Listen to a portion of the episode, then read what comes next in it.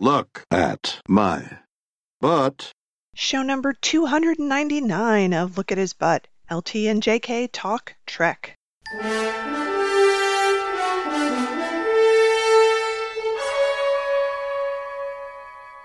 Hello, listeners. We are in our own strange new world because we are trying some new methods of recording. We've got a backup going. We're hoping this is all going to work. Yep, we're exploring. We're exploring the frontiers of technology. Right. And we foolishly did not bring along our red shirts. So if anybody bites it, it's going to be us. We're hoping that there are no awful transporter accidents. We're just Really, really. we're plowing ahead. Um, well, first of all, um, why don't you tell us all about Bill's most recent appearance at uh, GalaxyCon online virtually? Okay. And first, I want to wag the finger of shame at GalaxyCon because I have signed up with them ages ago and Mhm. always gotten notices that these were coming up, and I did not get a notice. Oh, And if it weren't for Ruby Pearl, who we love and adore, and she's like our roaming reporter, hmm hmm um, dropping me a note saying, Are you aware this is happening tomorrow? And I was like, No. So thank you, Ruby Pearl. We we appreciate your contributions so very, very much. Now, I did get up out of bed and set up, and I ate breakfast while watching this, and so did Bill. He was eating eggs and toast oh my God. during the interview, Uh-huh. which and he was home. He's got um his new assistant's name is Patty. Oh, no. Patty's the guy. Kathy, Kathy. And Kathy. Kathy, um, we didn't see her on camera. We saw her hand. Um, made him some breakfast. Oh my God. And throughout this interview, he also kept having to shush the dog that was barking, Uh huh. Uh huh. whose name is Mac. And I thought, Mhm. this is just like me. You know, I've been in Zoom meetings where I said, hold on, I have to go mute the dog and everything, you know, and he claps his hand at the dog and Uh, so so basically, it was just like being at Bill's house for an it, hour it on was, a Saturday. Night. It was, it was. And then we didn't hear the dog anymore after Bill shushed him several times. So I think Kathy took him out. Mm-hmm, mm-hmm. But, um, sense. So he was having his breakfast. And, um, you know, Patty, the interviewer, was there with his wonderful um, enthusiasm and intelligence. Uh, the user questions were very disappointing Mhm. because at least three or four of the questions were variations of what did it feel like when you went into space? okay. And also a number of questions on the unexplained. okay. And like no Star Trek questions. I was going, what is this? You know, it was like, what is the the most um, mind-boggling, unexplained thing to you? And now I'm trying to remember what Bill's unexplained thing was, and uh, I'm going completely blank.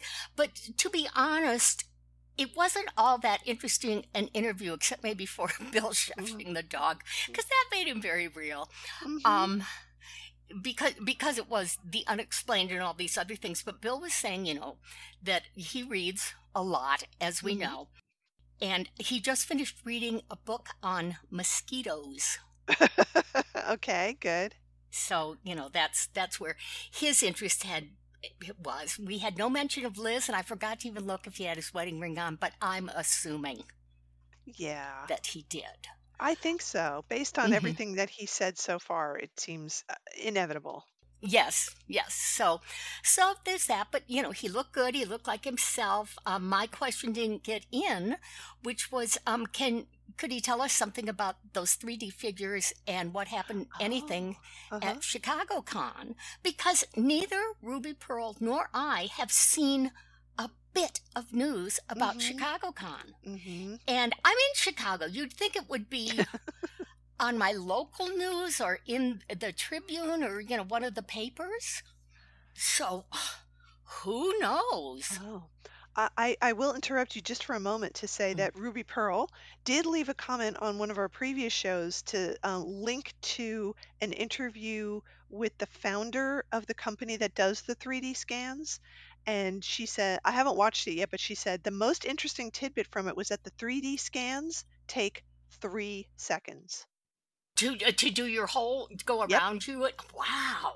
three seconds. That's all it takes. So, given that it was three seconds, I wonder how many people they got through that line because he was there doing it for like two hours on Saturday They night, and had then a, limit, the number they were doing, and I don't remember what it was. Well, if it was three seconds for each person or, or you know group of people, and they were allowing a little bit of time for meet and greet, just imagine how many people they got through if it was three Well, seconds. I have to figure like five minutes between each one because they have to hmm get rid of the person who was there. Thank you. Bye. Nice meeting you. Um, may I give you a hug? Sure, sure. And then Uh-huh. bring in the new person and explain the rules to them and get them posed and Bill get posed how he wants to be. And hmm hmm so, you know, I would say allowing five minutes for each one. Uh, Yeah, that's that's that's like 24, right? yeah. For two that hours? That I don't know. I can't do math. Uh, that that seems really reasonable. I was when we were reading about it originally, I was thinking that it was more like going through airport security, which can Mm-hmm. take a long time because the scan is not three seconds. You know, there like you have to do a lot of very specific things, and do you have to take your metal off? You know, like Oh yeah, it do they it have to could hook become something up to you, like you know, a microphone pack? Although yeah. it wouldn't be that, but just yeah like some like the dots when they do motion scanning scans I, like mm-hmm. who knows there's no explanation for any of this stuff but Right, um, i yeah. just thought it would take longer but you're right i think five minutes is probably reasonable um, and certainly um, if i think you're right right so that i can't i really can't do math 24 so 48 because he did it twice um, and what did we say Oh say they were charging for it like some outrageous amount of money. Two or three thousand dollars. yeah, and so you're figuring Bill's getting, you know, what, 75% of n- the no, ninety percent. 90% He's the of that. talent. Honestly, the talent gets the biggest chunk. Oh, that's so funny. Well, good for him. But I, like you, I would love to see some reporting on this.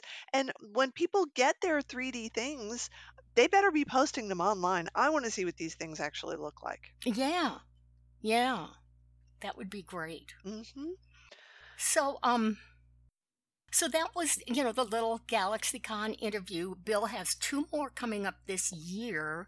He Uh-huh. is so planned out. Um, because at the end, Patty said to him, "Now we will be doing another one with you when you're in such and such a city in October, and then Oh, another one when you're in such and such a city in December." oh, wow. Okay. So, you know, go Bill. Yeah. He's also going to be at Ticonderoga in July. And Oh, I okay. I don't know if it's a um a whole thing like they did hmm previously where they did like dinner and a what were they on a boat or something like that. I Yeah, don't know. something. But he will definitely be there again. So it seems like it's definitely a yearly thing for him, if not hmm twice a year. So, you know, that that's cool. I saw some beautiful pictures on Facebook from someone who was there just last weekend and they'd taken it with a very high quality phone. And I think it, fr from the looks of it, they've upgraded the lighting a little bit. Oh, These pictures okay. were amazing. Uh, Like you just look at it and you go, "How is this even real?" It is Uh huh. so beautiful. The lighting is just perfect. It looks just like the show and the way that they have it done, it just looks so real. It's incredible. I really want to go there. I really want to go. Uh, come on, COVID, stop it. I want to go Really, before we I'm got too old things to to do, go. places to be. Yeah. So, um, anyway, that was that was that little interview, and uh, that was good to see. With Bill doing so many conventions, and this was Saturday morning, I thought he was going to be doing it, you know, like from a convention in his hmm hotel room or something. But no, it it looked like he was home, you know, sitting at his bar, uh, eating eggs and toast. Did he have coffee also? Yes. Oh, and he did a Shatner swallow, but it wasn't a Shatner swallow. Oh, It didn't have the pause and look at the thing. oh, He just uh-huh. swallowed it like a normal person. Oh, come on. That's Yeah, no fun. I know. I thought that was no fun too. Um, I was watching Star Trek the other night. I like Star Trek and I watch it when it's on. And it was um, Yes. Wink of an Eye. And I had forgotten that the way that they get him to be uh, Super Speed was that they put something in his coffee. Right. So there's quite an extended bit on the bridge with uh, Rand, or it wasn't Rand, but somebody else was bringing around coffee. No, no, uh, before Oh, I when see. they get the coffee, uh, some Mhm.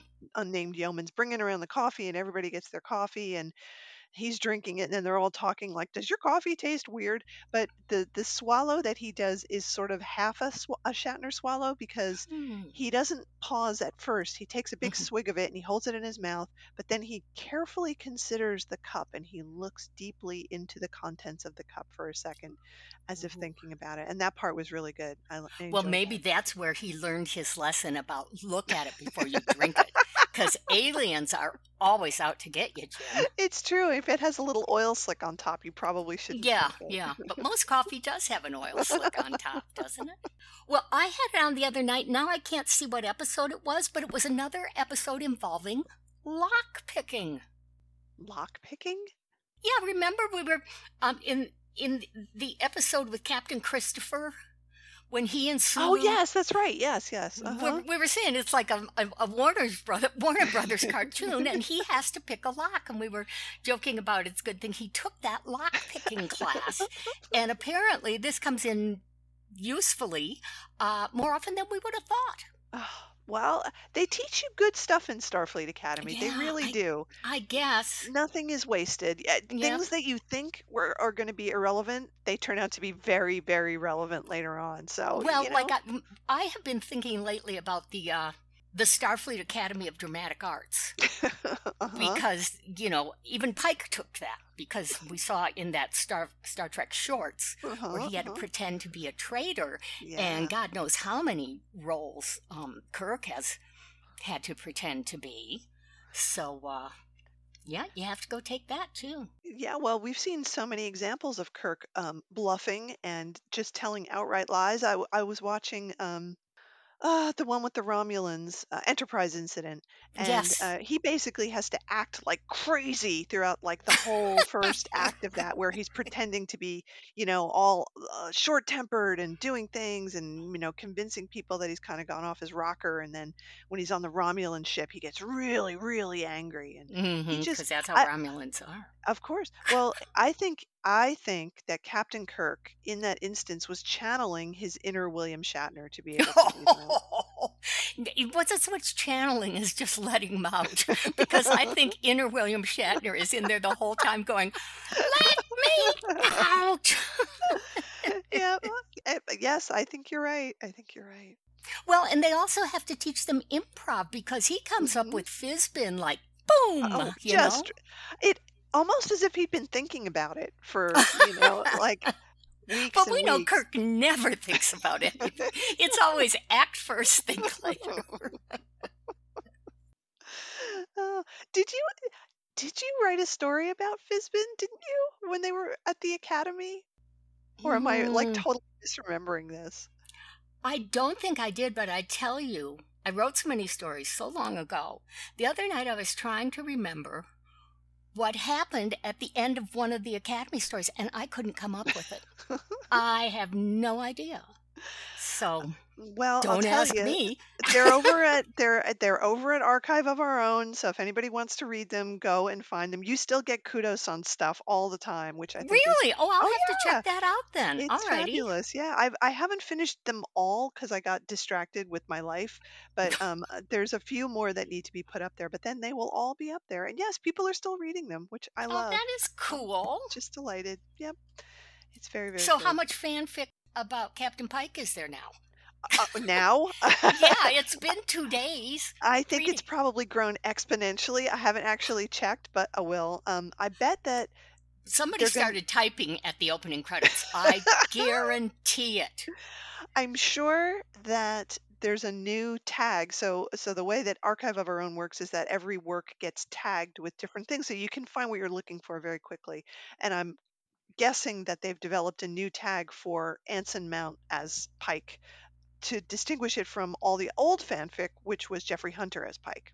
Yes.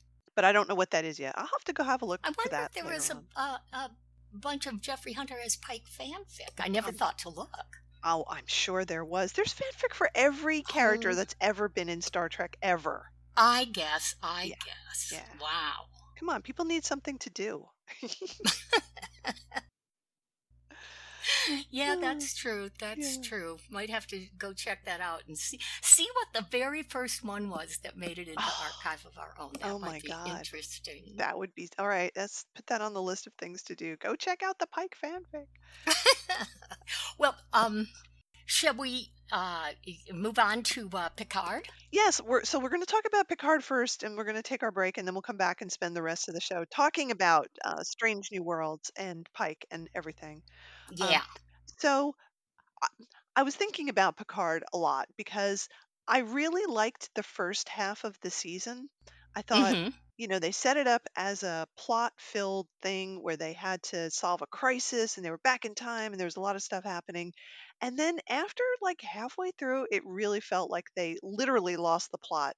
That hmm things just got so mixed up and they introduced so many extraneous character motivations and things that they tried to tie together and so many intersecting plot lines that like it all got lost and It then they did. tried to wrap it up in that very last episode but it felt to me very unsatisfying that there were just too many things that they didn't talk about it was and it had that you know lord of the rings let's do seven different endings within one program. So let we're, we're- yep, end this thing, check it off. End this thing, check it off. Have these people say Yeah. goodbye, check it off, and just kind of keep moving along. But then the last five minutes introduces a whole other plot line that we didn't know anything about before. Like, why are you doing this?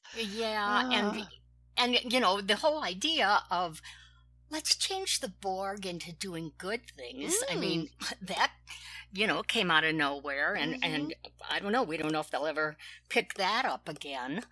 But um, this whole episode, this last episode felt so herky jerky. Yeah, you know, it felt like a bunch of jump cuts because I was going, wait. Are they are they back at the chateau? How did they get, how did they get there? You know, how, hmm that was that was pretty pretty unsatisfying and as you pointed out when we were talking the other day it had almost as many endings as lord of the rings. Hmm but you know all the goodbyes which i think for some people were were quite emotional some of the fans because i don't care about any of those people. I didn't I just met them a few weeks ago. You know it didn't it didn't do anything for me. Yeah, um I- yeah. They, they, there, w- we didn't spend enough time with them individually to feel like we were really invested in them. You know, like I, I like Rios as a character. It was pretty obvious three episodes ago that he wasn't going to go back to the future. Absolutely. Yeah, it was like, Yeah. yep, okay, so he's staying, and the whole deal with Jurati being the Borg Queen saw that coming a long, long time ago. So hmm there were, You should never leave anyone alone with the Borg Queen. yeah, um, there were no twists, I want to say, except for um, turning the Borg good. I'm putting that in Uh-huh. quotation marks. Like that was different. I didn't expect to see that happen. Yeah. So that was unexpected, but that was about the only unexpected thing that Well, actually happened. there was one unexpected thing that I really, really loved, Ah, which yes. was the appearance of Wesley. Yes, that was great. I really liked that. Uh, Wil Wheaton did such a marvelous job, and basically he was being grown up Wil Wheaton. Yeah, he which, was. you know, he's good at, and that that was a okay with me, um, because I've always felt that was a huge dropped plot line. Mhm. Bye, Wesley. They, you know, he showed up for a wedding, and you know, but nobody asked him what's it like being a time traveler. What are you Mhm. doing or anything? So. I really liked that a lot because honestly, up until that point, um, the whole idea of Soong with his robot daughter, just who cared? What did it have to do with anything? So here, I was thinking about this. So he comes and he tells her he's recruiting her to hmm be um, a traveler, which is what he calls himself. So that was the word that they had used back in TNG when he left the show. And then he says the travelers employ, I'm, I'm using employ somewhat loosely here, hmm supervisors Right. who are in charge of the watchers. And Tallinn was a watcher, and I'm not hmm sure who the supervisor was supposed to be. so Well, it's their whole corporate I, structure. so yeah, that's And the the watchers want to work from home now. They're sick of all the travel. Go ahead. Uh, no, no, that's all exactly right. So I was trying to envision the corporate structure. It's like, okay, so the the watchers, people like Tallinn, are real beings. They're not Mhm. supernatural beings. Who that knows who the supervisors are? And then Mhm. Wesley is a traveler, so he's sort of a super being, but he can take a corporeal form, but it's not clear what their powers actually are. Mhm. But he says they're always watching everything. Like, okay, maybe they have a non-interference directive or some shit like that. I don't know. But that ties a bunch of stuff together and and now we have another group of um, um near omnipotent beings with their real being executors Mhm. i- coexisting with the Q continuum and the Organians and the Metrons and and all these other things it's like I don't know it just feels like there's a lot of stuff going on in this near godlike realm and none of it gets explained very well and it leaves me feeling very confused Well, I think you can kind of uh, break them into subgroups okay because the um the metrons my impression is that they observe. They observe only. Hmm um that is also what the um whatever the group is that Tallinn was part of hmm that they are not supposed to interfere or act unless they absolutely have to because they have to keep things hmm going. But i my feeling is the metrons were absolutely hands off. Well except that they put Kirk and the Gorn on a planet together yeah.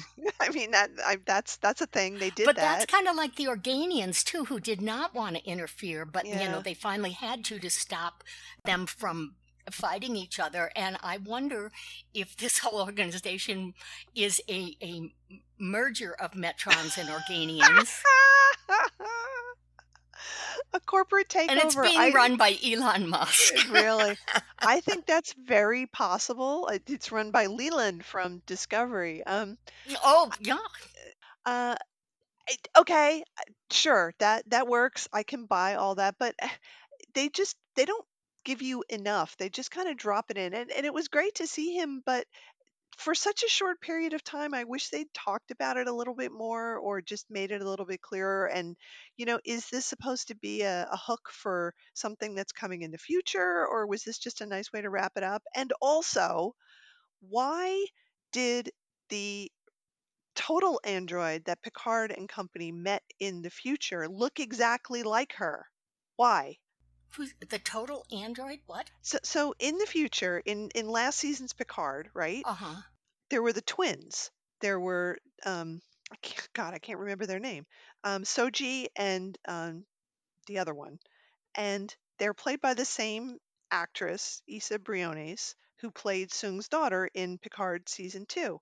I want to know why Soji and the other one look exactly like her. What's up with that? What is the connection there? It wasn't Wow, explained. I'm Nobody kind of glad I to it. skipped a lot. That's too much for my brain. And same same with Tallinn and and Laris. Why were they the same? I Mhm. mean, it was played by the same actress, fine, but are we supposed to think that there was a connection between them or just it was a coincidence that they were exactly the same and that she Tallinn was actually a Romulan and right. like I don't understand that. Other than, ah, wouldn't it be fun to cast the same actor in two different roles? or three or four. Oh, uh, yes, or three or yeah. four, yes, correct. Huh. Well, and also when it comes right down to it, this entire episode scrambling around, doing time travel, not knowing where they're going or how they're going to get back, all just came down to Jean Luc finally getting a clear focus on his Mhm. mother's death. Yeah. There had to be easier ways to do it. Exactly. Exactly right. And And it was another, well, when I was a child, only this Oh. one stretched out for episodes. Six episodes. Um, and also, you know, I I would not say that this traumatic thing about his mother mm-hmm. shaped him in any way that was detrimental to him as a Starfleet captain, right? Like Mhm. throughout all of TNG, he was always portrayed as somebody who, you know, had difficulties with personal relationships, but whatever. Um, but he was always like strong moral compass, knew what to do, Mhm. very decisive, didn't punch people as much as Kirk, but was good at diplomacy. You know, he was a great starship captain, and it wasn't like he came out of this whole season two of Picard as a better person that way. It just Mhm. meant like he could have a girlfriend, which just eh, right? It seems like really low stakes compared to everything that that ever went before. And I get, Yeah. you know, like Q is like, well, I don't want you to to die alone. Okay, whatever.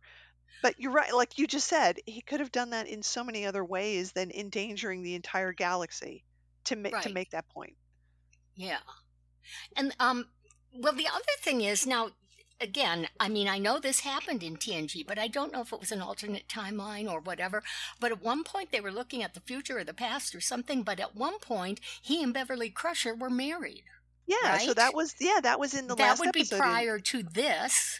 yeah, with So um but it was it was all good things the last episode and it was not clear whether that future was ever really going to happen you know it Oh, was okay, like one thank of you. many Thank possible you. futures that could have happened but All right. well so Well, I have an article in front of me from Red Yes. Shirts Always Die.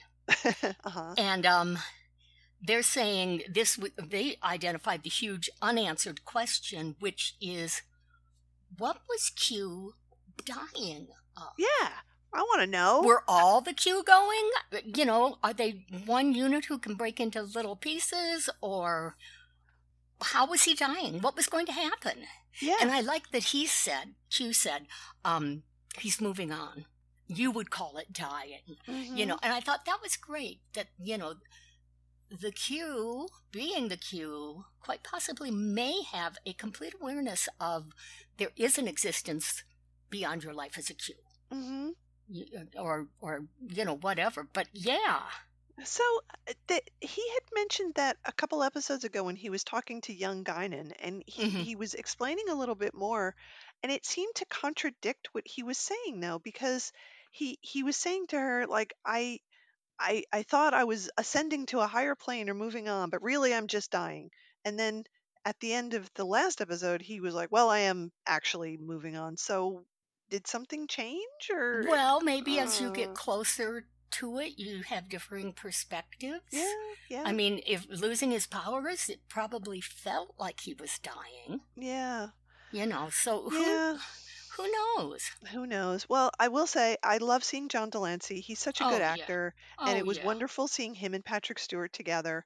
Um, Mhm. They play off each other so well and so beautifully, and you know he he retains his Q sassiness right up to the end, which was good. Mhm. Although um, I was chatting with my brother about it the other day, and he my brother said, you know, that last scene that they had together was so nice and so romantic, and they should have just kissed.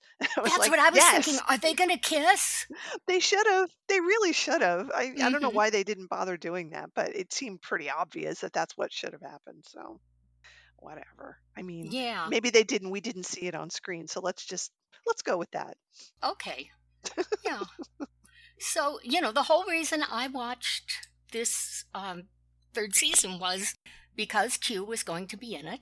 Yeah. And um, there were things that happened along the way. I enjoyed uh, the character of Raffi, who you know I'd never known, and I was really happy in these final episodes to see Guinan show up. Oh, she was great. Yes. you know, and the the young Guinan was was played very well, and to bring Wil Wheaton into it, Mhm, and there was a lot of fan service throughout the season, like mhm.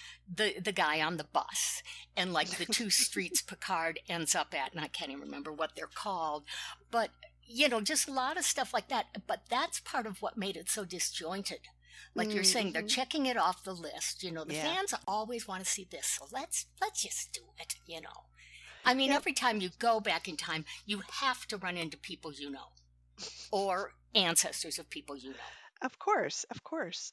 So here's the thing about it in a meta sense, which is that they went back in time to to 2024 and they t- they they were me. They touched everything.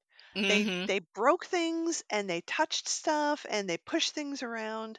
So by any stretch of the imagination, the future that they all get popped back to is a different future It's a Mhm. totally different future because there's no way that all of that stuff could have happened and could have been changed without affecting the the prime future. So where did they go back to? I mean, what what Well, that it, it's kind of like when you got back. I at least would be now looking back at what I remember and checking it against the historical documents and going, "Wow, I totally made the wrong decision in that case." You know. Uh-huh. So so now they're all suffering extreme Mandela effect where they're Yes. going, I thought it happened this way, but I guess that that hmm was something that changed in the timeline. Okay. I, So it'll know. be interesting next season to see if going back to their future for the sake of their mental health put them back in the timeline they were originally in. There is this other one going on somewhere with Yeah. duplicates of themselves, Yeah. but It's that would be like the ultimate reset button. oh, it's it's so confusing and they don't eh, you know, he he gives Elnor back his life. hmm So did all of that not happen? Who You know, like uh, did he just pop back into existence on the Excelsior and everybody was like, "Holy shit, it's Elnor. He's back," you know? Or Yay! You or know. was he there all along or I, I don't know. Uh, well, you know, nobody ever dies in Star Trek and stays I dead. know, I know. So, uh, I will say it was very nice for that that actor Evan Evagora um, to get his name in the opening credits all season long when he was actually only in what like three episodes. I know. Yeah. Good for him, you know. They were teasing us. It, it was great. So nice to see him back again. He's a, a hmm lovely character, and I hope we do get to see a bit more of him. But then, you know, I- so Jurati takes the ship, this La Sirena, out into the Delta Quadrant, and then Q makes Elnor be alive. So what happened to his body? Is it still like stuffed in the cold storage in the ship, or are we going to see him come back as a. Borg? Like what's I don't I, know. I don't know. I don't know. And ha- are people now flocking to join the Borg because Yeah. it's like the Peace Corps, you know? uh, Yes, exactly. So these are all the, the many things I wonder about. I know I shouldn't, but I do anyway. Well, Uh, no, that's your job as a, as a super fan. Um, one character I enjoyed a lot that I never had before uh-huh. was um the deborgified Seven of Nine. I was just going to say that. I thought she was great, and I loved that she kind of switched into captain mode pretty quickly, even before, you know, Picard sort of field commissioned her. She is a good captain, and I hope they let her be a captain because she can hmm definitely command people. She was great. Yes, but I was enjoying that she had humor, that she had feelings. You hmm know, um, I just, you know, well, anyway, I enjoyed Yes. her. That was I. I enjoyed her very much. And it, again, uh, as we've discussed before, it shows you how constrained she was as that character in Voyager, that she hmm has such capacity to do amazing work and to be all of these things, and they just never ever let her do that stuff. Yeah. Well, it's like, you know, Nimoy has, in his books and stuff, said things about that playing Spock, no emotions had an emotional impact on him, and it hmm was not good. hmm Yep. Well, this brings up, well, we'll we'll talk about it when we talk about Strange New Worlds, but um, I, I want to talk about Vulcans a little bit because I think this is relevant to what actors can and cannot do and how they're written. Okay. Um, and the fact that in this season of Picard, they really chose to write Seven not as a Borg, but as hmm a, a fully rounded human who had hmm this traumatic past but was coming to terms with it was just such a smart choice. And she was really good at switching between, you know, being the, the human person with the past and having to access her Borg part when it was necessary for the plot. And I thought hmm she just did a fabulous job of that. It was so good. Yes, I thought so too. So that was season two of Picard. Uh, season three of Picard is going to feature the whole cast. They're getting the band back together.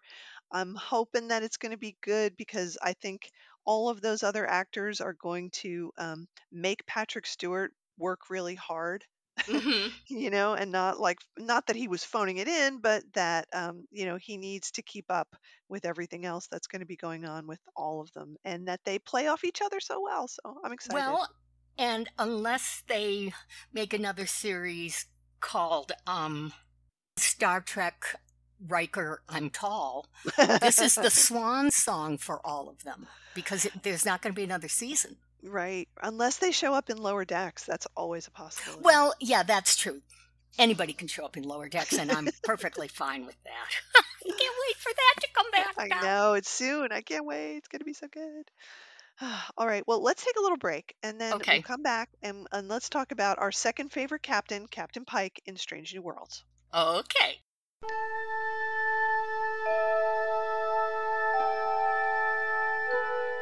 Space, the final frontier.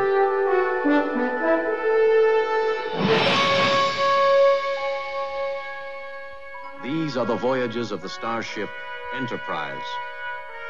Its five year mission to explore strange new worlds, to seek out new life and new civilizations, to boldly go where no man has gone before. Listeners, we would love to hear from you. Send us email at lookathisbutt at gmail.com or look us up on Facebook and leave us a comment. Tell us your Trek news.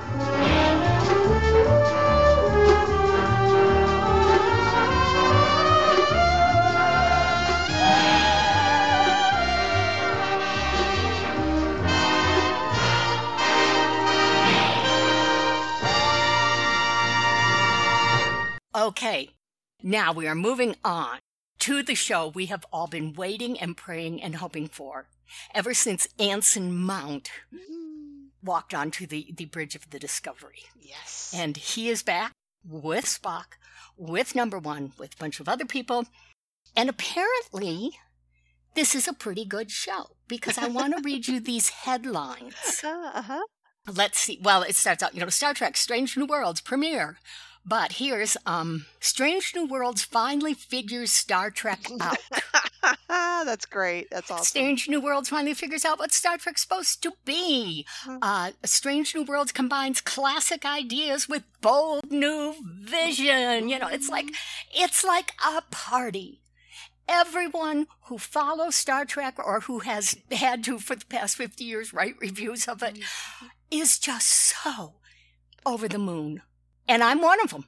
Oh, uh, me too. Um, one of the best ones I saw, the headline was uh, Star Trek Strange New Worlds is either really good or is so comforting I don't care. Yes, yes, I, was saw like, that one too. I thought, yes. But it is really good and it is really comforting when we're all just, you know, watching this. Mhm. And, and one of the things you and I were talking about earlier in the week was this is what we have wanted now ever Yeah. since Star Trek went off the air was come on, we need new TOS episodes. We've memorized all the others. This Mhm. is as close as we are going to get. Yeah. It was it was all of those things. Yeah, comforting and good at the same time. It was both. Mhm. And it showed tremendous promise for the rest of the season if everything is going to be like it was in this episode. And Yes. even for a pilot episode, you know, there was a fair Mhm. amount of setup that they had to do and getting to know the characters.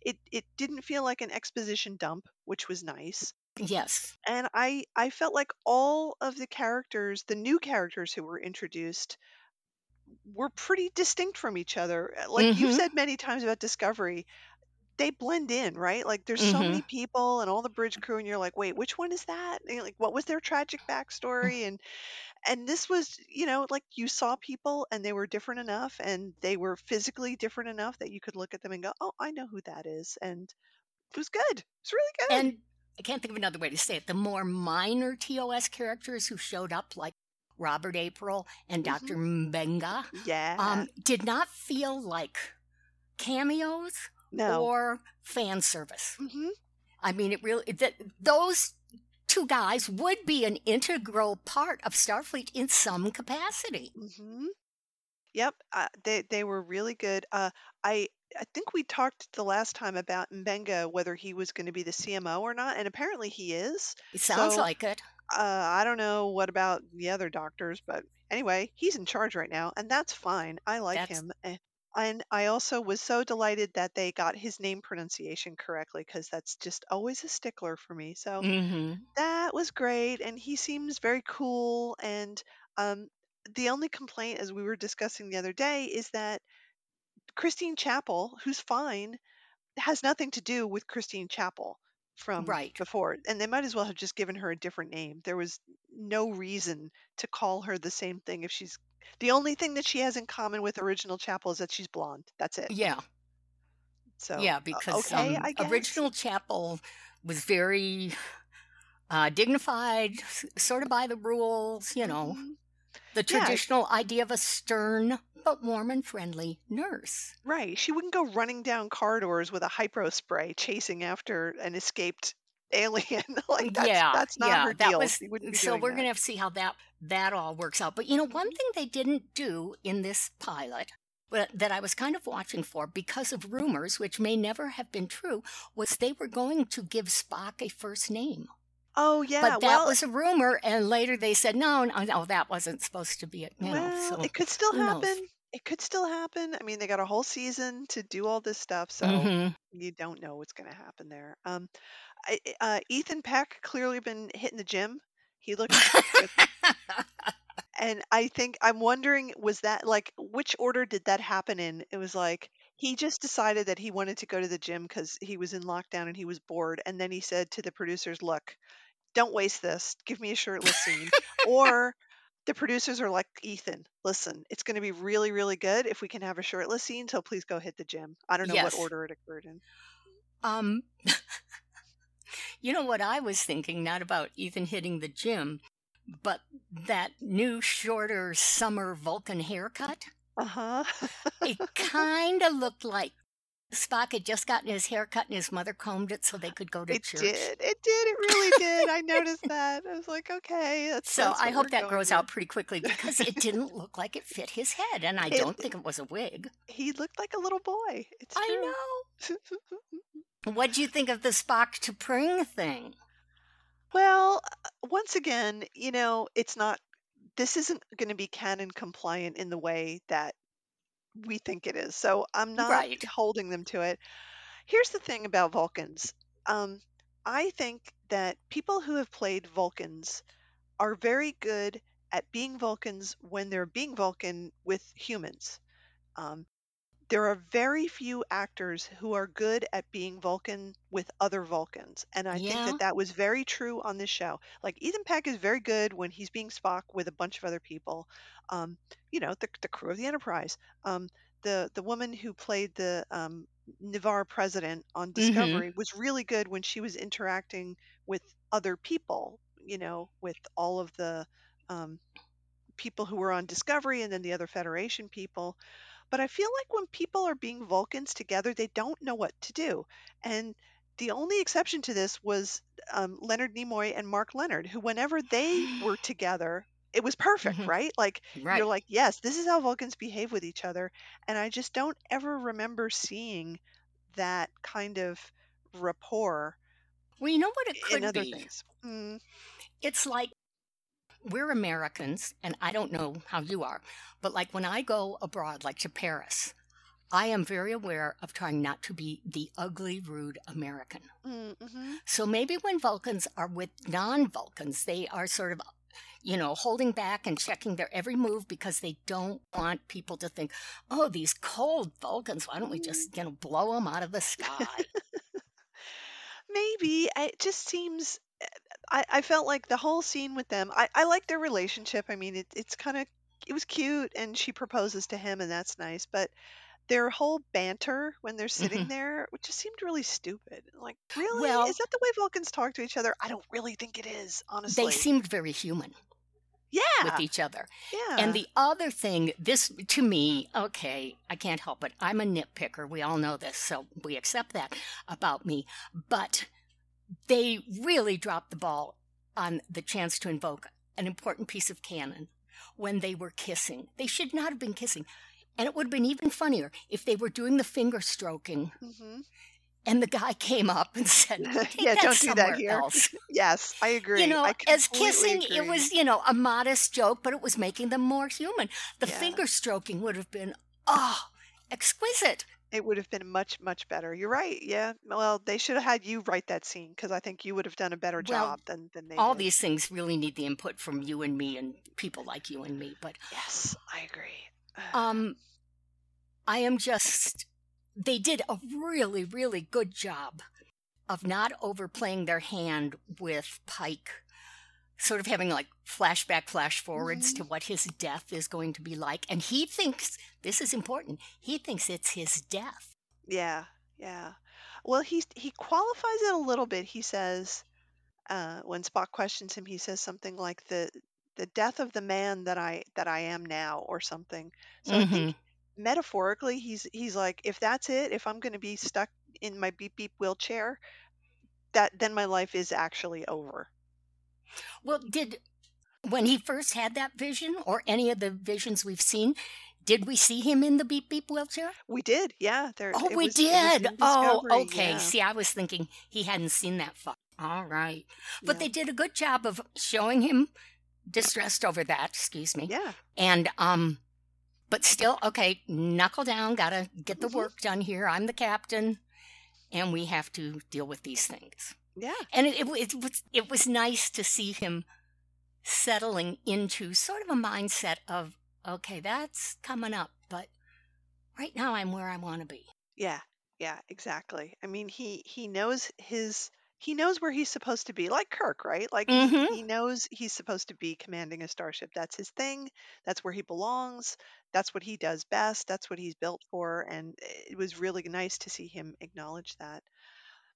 The whole sequence with him in Montana was um, such a direct callback to Kirk in Generations. Mhm. Like that, that can't possibly have been an accident. I mean, you know, there he is in his little cabin making eggs, and then he's on his horse, and Well, like, we yep. know so little about Pike to start out. I kind of felt like they probably watched, you know, the, the Pike episodes, of which there was one that was made into two, and we're taking notes in minute detail. Mhm. And there is a scene with him and whatever her name is, I can't think of it, Vina. Vina, um, you know, where there, there's a horse, they're having a picnic, Mhm. they've ridden somewhere. So it was like, okay, good, that's something we can latch into is is the horse. But those scenes out in the snow and everything, they were beautiful. Oh yeah, it was gorgeous, and it was nice to see that he uh, is a good horse dude, and that made me wonder if, uh, again, speaking of actors writing things into their contracts, if he was like, "Listen, I can ride a horse. I'm really good with horses." He starred in some. Anson Mount was in a western for a while, so Oh,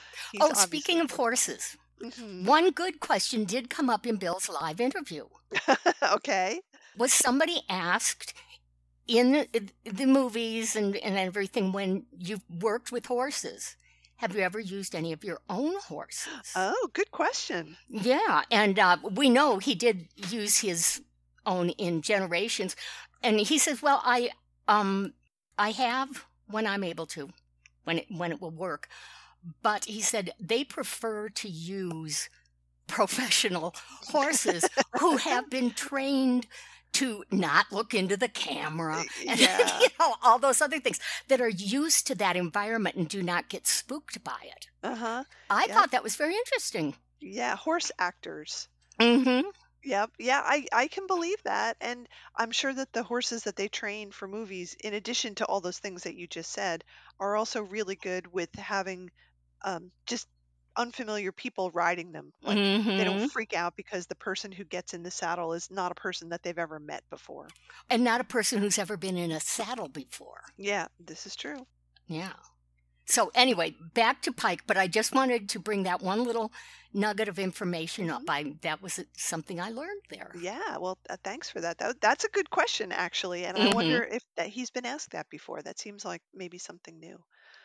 Um, so I I really enjoyed all of Pike's stuff, and uh, it was you know good to, as you said to see him dealing with his trauma and then put it aside.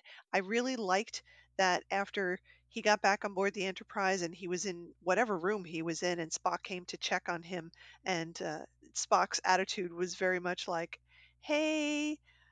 Hey Dad, are you okay? Are, are you are you okay? It was good. It was, It was. good. Oh, made me laugh. Now, uh, well, I want to talk about the Enterprise for for one hot minute because Okay, you go ahead. the Enterprise has become a cruise ship. This is Oh, the only thing I can think of is that the interior shots were vast. Like, there's no fucking way that the the Enterprise inside has these giant open spaces. Well, look at Pike's quarters. it's they're like. Ten times the size of Kirk's. Oh my God, it's it's like a giant boardroom. It's bigger than the conference room in TNG, which was one of the biggest rooms. I mean, hmm his whole room where he was having meetings and stuff was bigger than 10 forward. Like Yeah. it, it was just incredible. And then in that one scene at the beginning when he's making a shipwide announcement, they were showing engineering, which was vast. And then hmm they showed some other room, which maybe was the rec room or maybe it was the equivalent of 10 forward. It looked exactly like one of the dining rooms on a cruise ship that you and I were on. I swear. It- Well, and you know, with the fireplace, it looked like what you call the Tahoe room it on. Discovery. It was like my brother said that to me when we started talking about it. He's like, "Well, they got the flames going on the Enterprise." And that seems to me like really not a, a good idea. But um, no, not in space. No open flames in space. Not good. well, now we when we were talking earlier, I said I want one of the things. One of the things I want to see happen after they're established, not like next week, but where for some reason, I don't know, it's a dream or they're transported to someplace else where they are on the set of the original Enterprise. They don't know it's a set, it's the Enterprise. And they're wearing those Oh. costumes, and it's that kind of lighting, Oh, not this bright in our face waiting for the, the lens flares, which Uh-huh. thankfully we didn't get. But that's one of the things they could play off of is why is my room so small? You know? How do you live like this? They- They're walking into walls and it would be like trials and tribulations. It would. It would be so good. Well, maybe they'll do it. That would be great. That would be super good. So, the best part of that episode, besides all the other good things that we've talked about, is the fact that they got to the end, they resolved the this week's issue, and then they left. And we'll never have to revisit that again because that's the way these episodes work. And I was like, thank Yep. God. Like, there's no cliffhanger. There's Uh-huh. no It's an episode. It's, It's an episode. We're going on. We're going to go to a, a different strange new world. Hooray. Yes. Oh. Well, okay. You know, I have been dreading this. And when the opening credits came up and it said, what's his name as Kirk, I was like, oh shit, in the first episode. Oh, what a mistake. And then there's the conversation about we have to leave early, and that means Lieutenant Kirk, who you had requested, Mhm. will not be here. I'm like, oh, no, no, no. And at the end, when it turned out to be Sam Mhm. Kirk, oh my God, knocked me off the sofa with a feather. I was so surprised, so ecstatic. And I am just giving high fives left and right to all the people who managed to keep that secret. yeah. And that Wesley was going to be in um, Picard. yeah. And that um, uh, Whoopi Goldberg was going to be back as Guinan. There were a lot of secrets There floating were. around Star Trek. And for once, they kept them. And I thought, this turning out to be Sam Kirk is the best fake out and dealing with rumors since Spock died in the opening scene of Star Trek II. I am really glad that they did that. I will say that he, the guy who plays Sam Kirk, looks unnervingly like Guy from Galaxy Quest. Now, I, I wasn't paying close enough attention, so I'm going to have to watch it. Is it, like in the credits, the same guy who we can still assume at some point is going to, to be Jim Kirk? Maybe I don't not. know. I, I really don't know. I didn't even bother to check for that. I, Oh, I I'm going to have to have to check that. I don't know, but anyway, but yeah, he definitely has a Sam Rockwell look about him, and he's got a cheesy mustache. And like, oh no, he's gonna die. Well, he is gonna die. We know that, but And we you know, that, and that's the great thing. He's got a, a closed arc, so eh, there eh, that opens up a whole bunch of stuff as far as how far they can go and what they can do, but it also closes off some stuff, and that's Yeah. great. Uh-huh. Yeah, exactly. Yeah. Now, here's a question that I pondered, and I haven't gone back to check for it, but it was my impression that of the bridge crew, everybody except Pike and Spock were women. I don't know that there were any other men on the bridge. It- There might have been one who was sort of in the background, mm-hmm. but all of the main cast were all women, and I love that. Again, mm-hmm. it was never called attention to. It just was the way it was. Everybody's doing their jobs. It's all cool. Yep. That was great. Like, oh, please, this Yeah. is so good. Let's just keep doing this. It's so good. Well, and I'm sure that you know we will see some variety as far as their there there will be men. We know nobody on that ship is supposed to be on duty 24/7. Mhm. But yeah, that was refreshing. And I got to tell you, the woman playing young Uhura, that's another one I was Mhm. worried about because uh, Nichelle has just embedded herself or implanted, stamped herself in all our brains. And um, this young woman projected the same sort of warmth and intelligence. And I was like, oh, thank goodness. I was really worried because, you know, she's young Mhm. and uh but but it worked so so good for them on that Yeah, and she had the the gestures down really well. I loved it when she was touching the thing in her ear. I was like, oh, Mhm. she's doing it just like Nichelle. That's awesome. yeah i wonder if they had well it wouldn't be alien class but something like that like what galaxy quest did learn your controls you know Yeah. how, how does how Oh, do, how does. Uhura handle them I am sure that they did that. I, I'm, you know, they wanted it to to map well so that people would recognize all the gestures. I mm-hmm. liked I liked all the new cast. Uh, I liked Ortegas. She was cool and funny, Mhm. and um, even La'an, you know, she had a tragic backstory when I was five years old. Okay, whatever. but um, as a character, she was really interesting, and she's clearly, you know, something of a wild card, which is nice. You know, hmm not everybody's going to follow the rules, so that that was cool. So I I like all these people, and I'm excited to see them be on missions together and see how they handle different things. um i don't know why i've been thinking of this ever since seeing the episode but it um it kind of ties into what's happening is none of it feels like oh this is completely new to these people they're still learning their way right Mm-hmm. and i just keep thinking of that i don't know they were at a con and a, a bunch of various people were on stage one of them was anson mount and they're going down the line well what have you all been doing oh i was just at the Cannes film festival Right. and i was uh, given a medal by the king of france and blah blah and they hit Anson and he goes i finished power washing my driveway yes. and I just like that, you know, Yeah, boom. He's good. And it's probably the last time he will ever have to power wash his own driveway. But it, it- I like that whole idea of this is our job. We know it's, it's an exciting, incredible job, but we, we just do it. We do our jobs. We don't Yeah. call attention to our jobs. Uh, they all seem, all of the the people on the Enterprise seem extremely competent, and I think that's what we want from them. You know, there don't have to be any child prodigies. There don't have to be anybody who's like super hyper, you know, Sherlock Holmes level competent. Let's just have them all be normal competent with a good leader. That is plenty for me. That really hmm does it for me. Yes, yes, indeed. So I am very much looking forward to this to to see where it goes, and I'm trying not to have impossible expectations that every episode is going to be incredible top Yeah. quality because we know that doesn't happen. There are going to be some Mhm. crappy episodes, but that will be up interesting too hmm to see Yep. what new t- type of space crap do they throw out.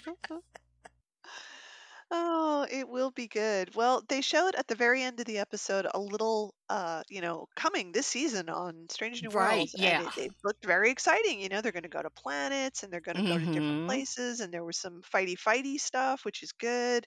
I hope um, Captain Pike gets to beat somebody up, and I hope to God that there is at least one episode where he kirks a computer because that would be the best thing, wouldn't it? Wouldn't it? It would be good, but they can't go too far with that because then it's like that's not original to Kirk. Pike, you know, he he learned that. That was one of the things they covered in uh, Starfleet Academy. Yeah. But yeah. you know, he's got to develop his own signatures. But yeah, we, we like seeing that stuff. Oh, so maybe he'll have a different technique for defeating a computer-controlled society, you know, where he doesn't um, talk it to death in the same way that Kirk does. But I, I want to see him go head to head with a computer and, and Yeah. beat it. I think that would Yep. be really good. Yep, that's true. That's true.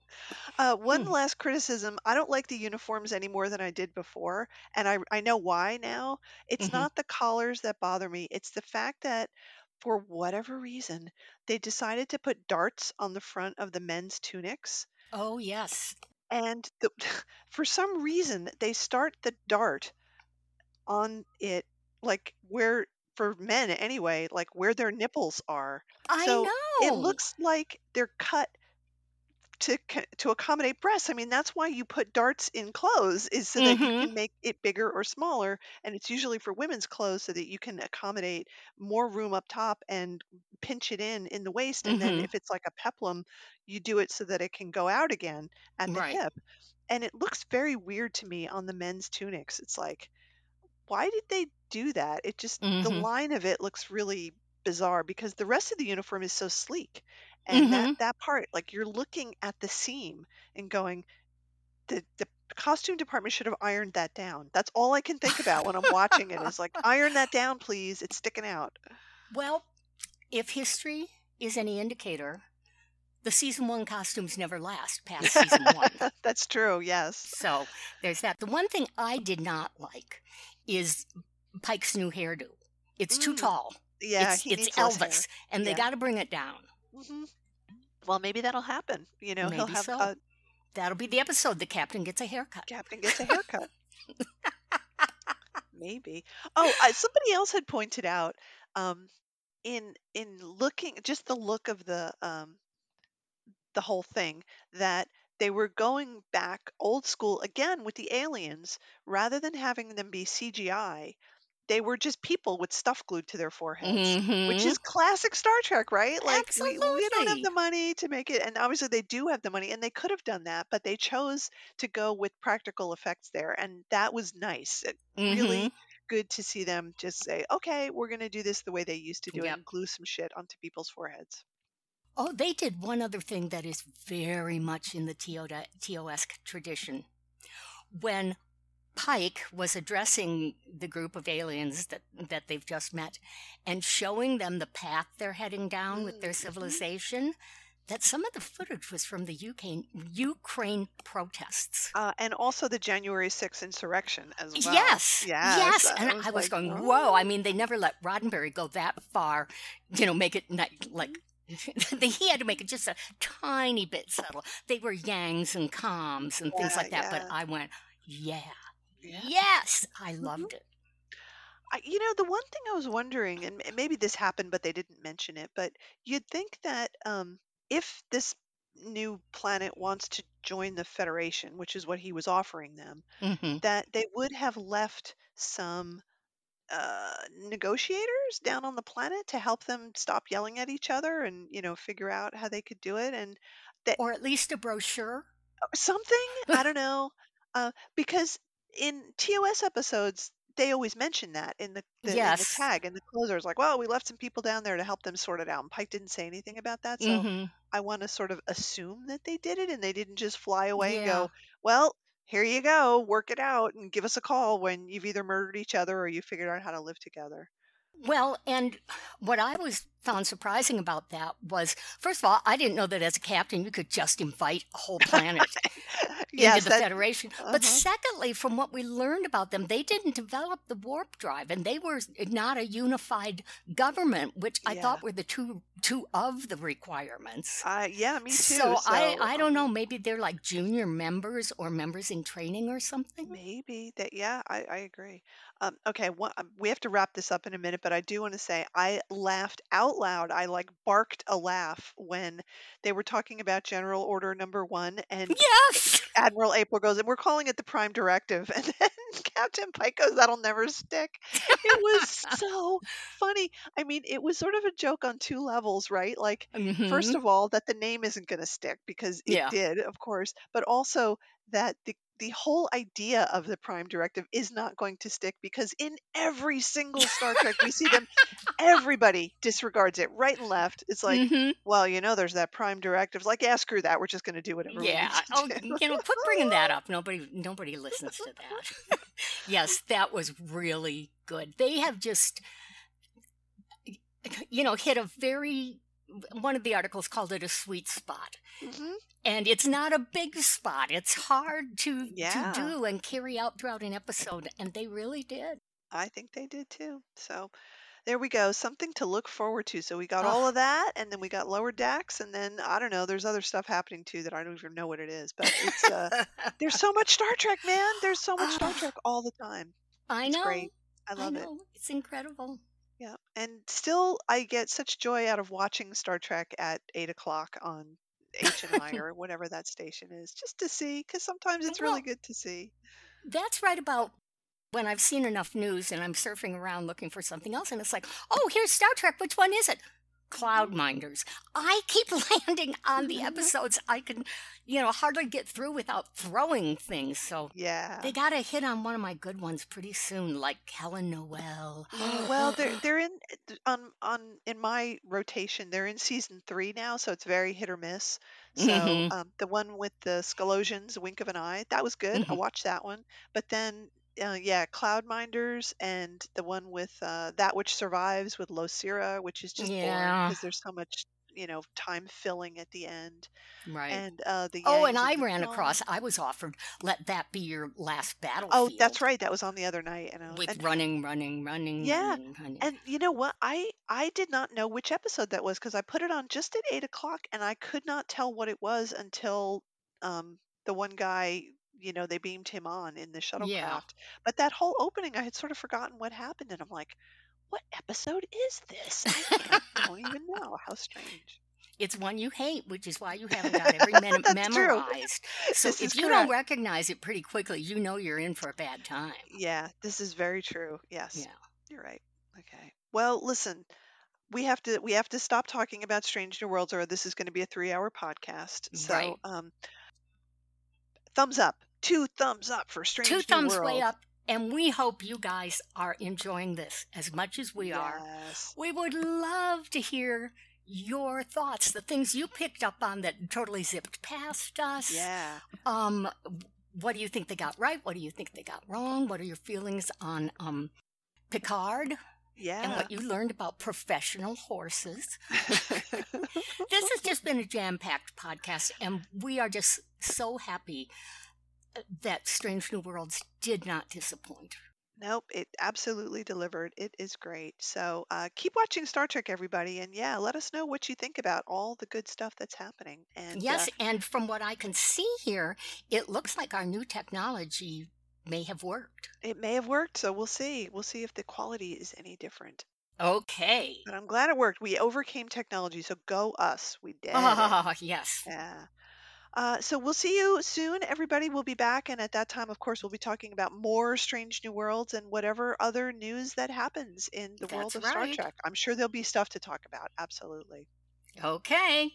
So until next time, Live long yeah. and potluck. Yay! Bye.